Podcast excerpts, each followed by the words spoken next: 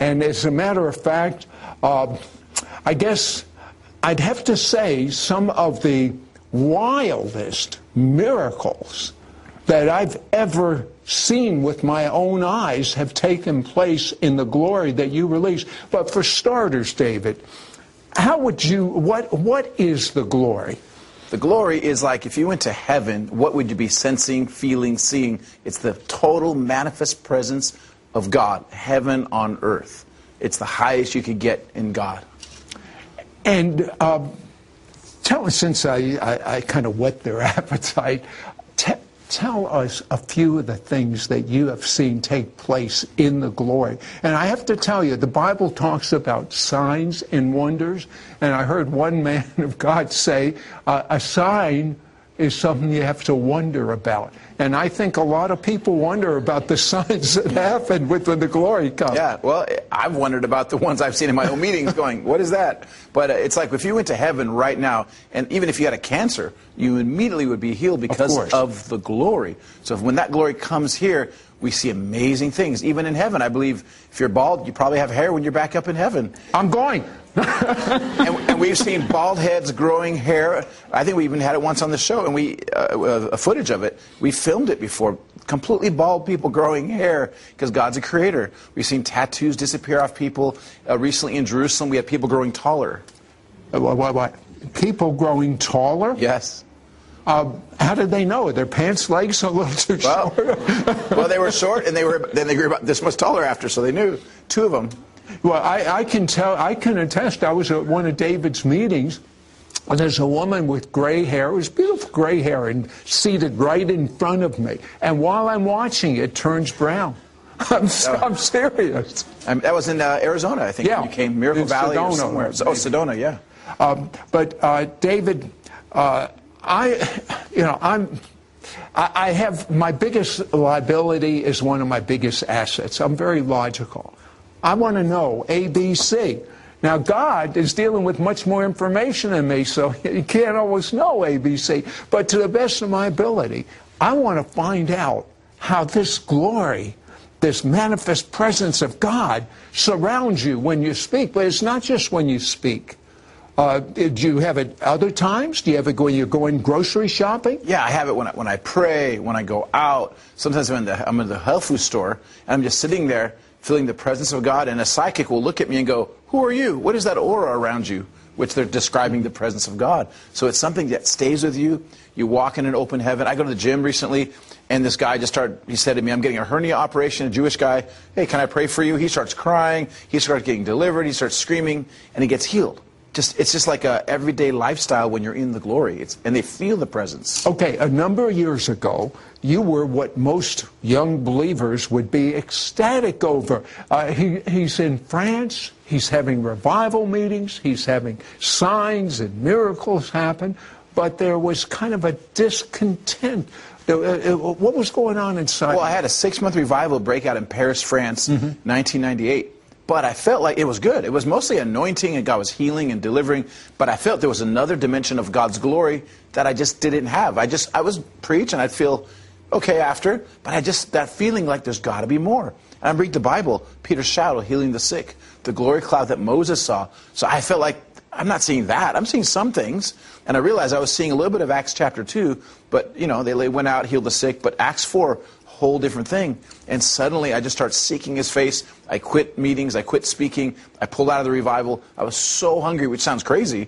And I knew there was more. And after a few months of seeking God, something new came and a whole new revival in my own life happened of the glory and that just changed our whole ministry. Well, you you went to a meeting of a friend of mine who's now in heaven. Her name was Ruth Heflin. Uh, what happened at that meeting? Yeah, she had heard about and, the. And by the way, Ruth moved in the glory. At that time, oh, yeah. uh, very few were, and she was one of the forerunners at that time. Yeah, so Ruth Heflin was an amazing woman of God. I had heard about her, had read her books. In fact, reading her book convinced me to pull out of the revival to seek God. And after it was over, the six months, she invites me to come to her camp. So I thought to attend. So I just went to attend. I was excited to go. I needed something new. And I get there, and she says, You're speaking tonight. And I said, no, I'm not. I don't want to hear myself speak. I'm, I want something fresh. I'm a prophetess, she said. You're speaking tonight. I go, no, I'm not. And she goes, yes, you are. And she had that laugh, that laugh she had. And so I thought, all right, I, that's not what I came for. So I just, I didn't feel any. I get up, okay, I'm going to preach. And, it, the, and she sits there, like she always did. Yeah. And she knew, and she saw the angels, and the glory hit me. I sang my sermon. I don't do that. I went, arise and shine for the light. I was like, what is going on here? It was like I was looking at myself going, what are you doing? I was completely wasted. For two hours, I, I sang the whole Isaiah 60, 61. Signs of wonder start falling, gold teeth, gold dust, miracles, salvation. whoa, whoa, whoa. Go, someone got actually, uh, now I understand this, but some of you watching may not. What David has just said, and it's so big that I don't want it to slip by, people got gold teeth. Uh, I, I've, s- I've, I've seen video footage of people getting a, a hundred plus people get gold teeth at one meeting. Uh, I'm sorry, go ahead. I just had to clarify for those. And then there were tumors disappearing, there were healings, deliverances, and I had gold all over me. And I said, What is going on? But it wasn't about the signs. I got back to my room and I felt like I had died and gone to heaven. The glory was so thick. And I thought, oh, maybe tomorrow it'll lift. It never lifted. Three days, a week, a month.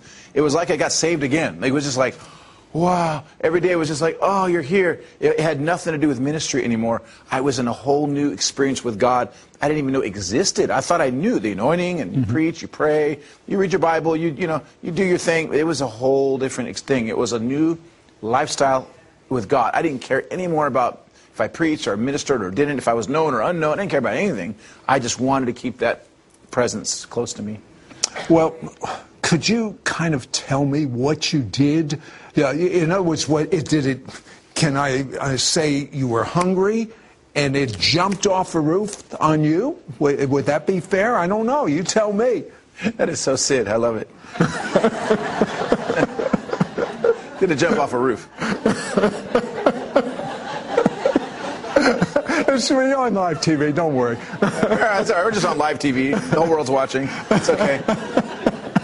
I'm not slobbering. Am I? No, I'm kidding. No. So what happened was, I think I got it when I went to by impartation where she was. Mm-hmm. I caught from her. So it was a combination for the logical minds. It was a combination of being hungry and desperate.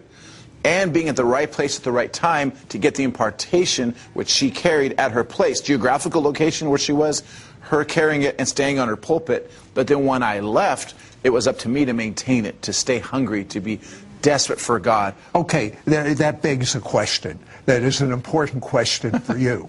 And, and that is uh, most people, especially here in America, I know we're all over the world, but right here in America, uh, they're relatively content.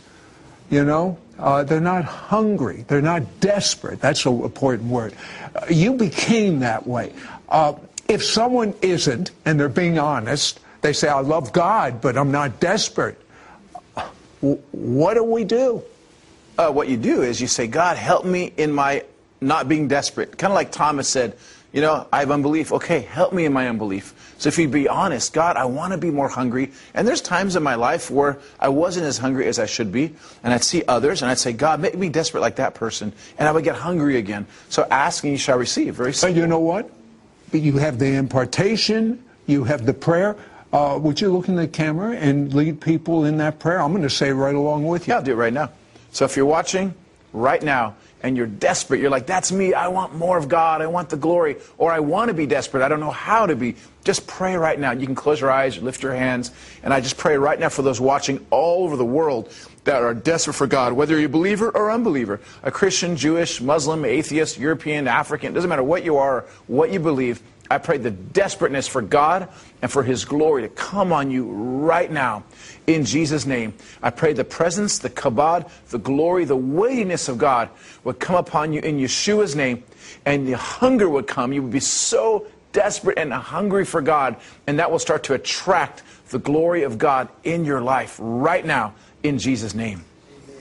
Uh, David, I know you get a lot of prophecy. What is God showing you that will shortly occur uh, in the world or in America or in Israel? What does he show? Shortly before the election, I had an open vision. I was, tra- I was flying over the United States and I saw lights, and each light represented a, uh, different cities in America where revival is happening or about to happen. Glory portals, uh, places where people are gathering or they're going to be gathering places of heavy presence and they would be connected all over the United States. It would be like one here, one here, one here. Eventually, the cities would connect like ley lines. We know the enemy does it. We know the Freemasons do ley lines in cities in a demonic way, but God has his own ley lines in cities interconnected, and the more those places increase with glory. I'm not understanding the word ley line. oh, What just, just basically a line, Okay. All right. a line, All right. and then lines crisscrossing.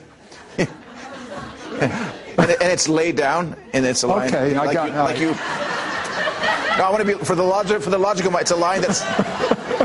so if, if you're sitting here and here, I, no, I got it. I got it. I got it. it's, it's deep. Ley line. the sarcastic humor is coming out.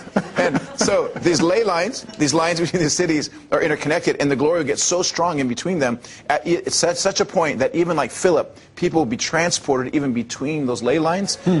Ministers will go back and forth. People, prosperity will go back and forth. And so I started noticing my schedule. I was hitting all the spots that are known for revival or hot spots that are about to be. And I said, oh, that is interesting. And then even with China, I was in Shanghai, went straight to Hawaii. And God told me to tell the ministers there I'm connecting the two nations.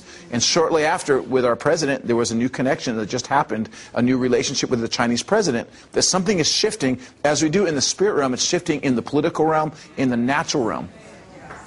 So what is what are you going to what what is going to happen? Are we going to see uh, uh, what I believe is an outpouring of the Spirit like the world has never seen? I believe we're going to see probably the biggest uh, uh, awakening is what I'm seeing. The last great movement was like the Jesus movement in America. It's going to be bigger than that. An awakening's coming, and God will allow circumstances to come to make us even more desperate in America.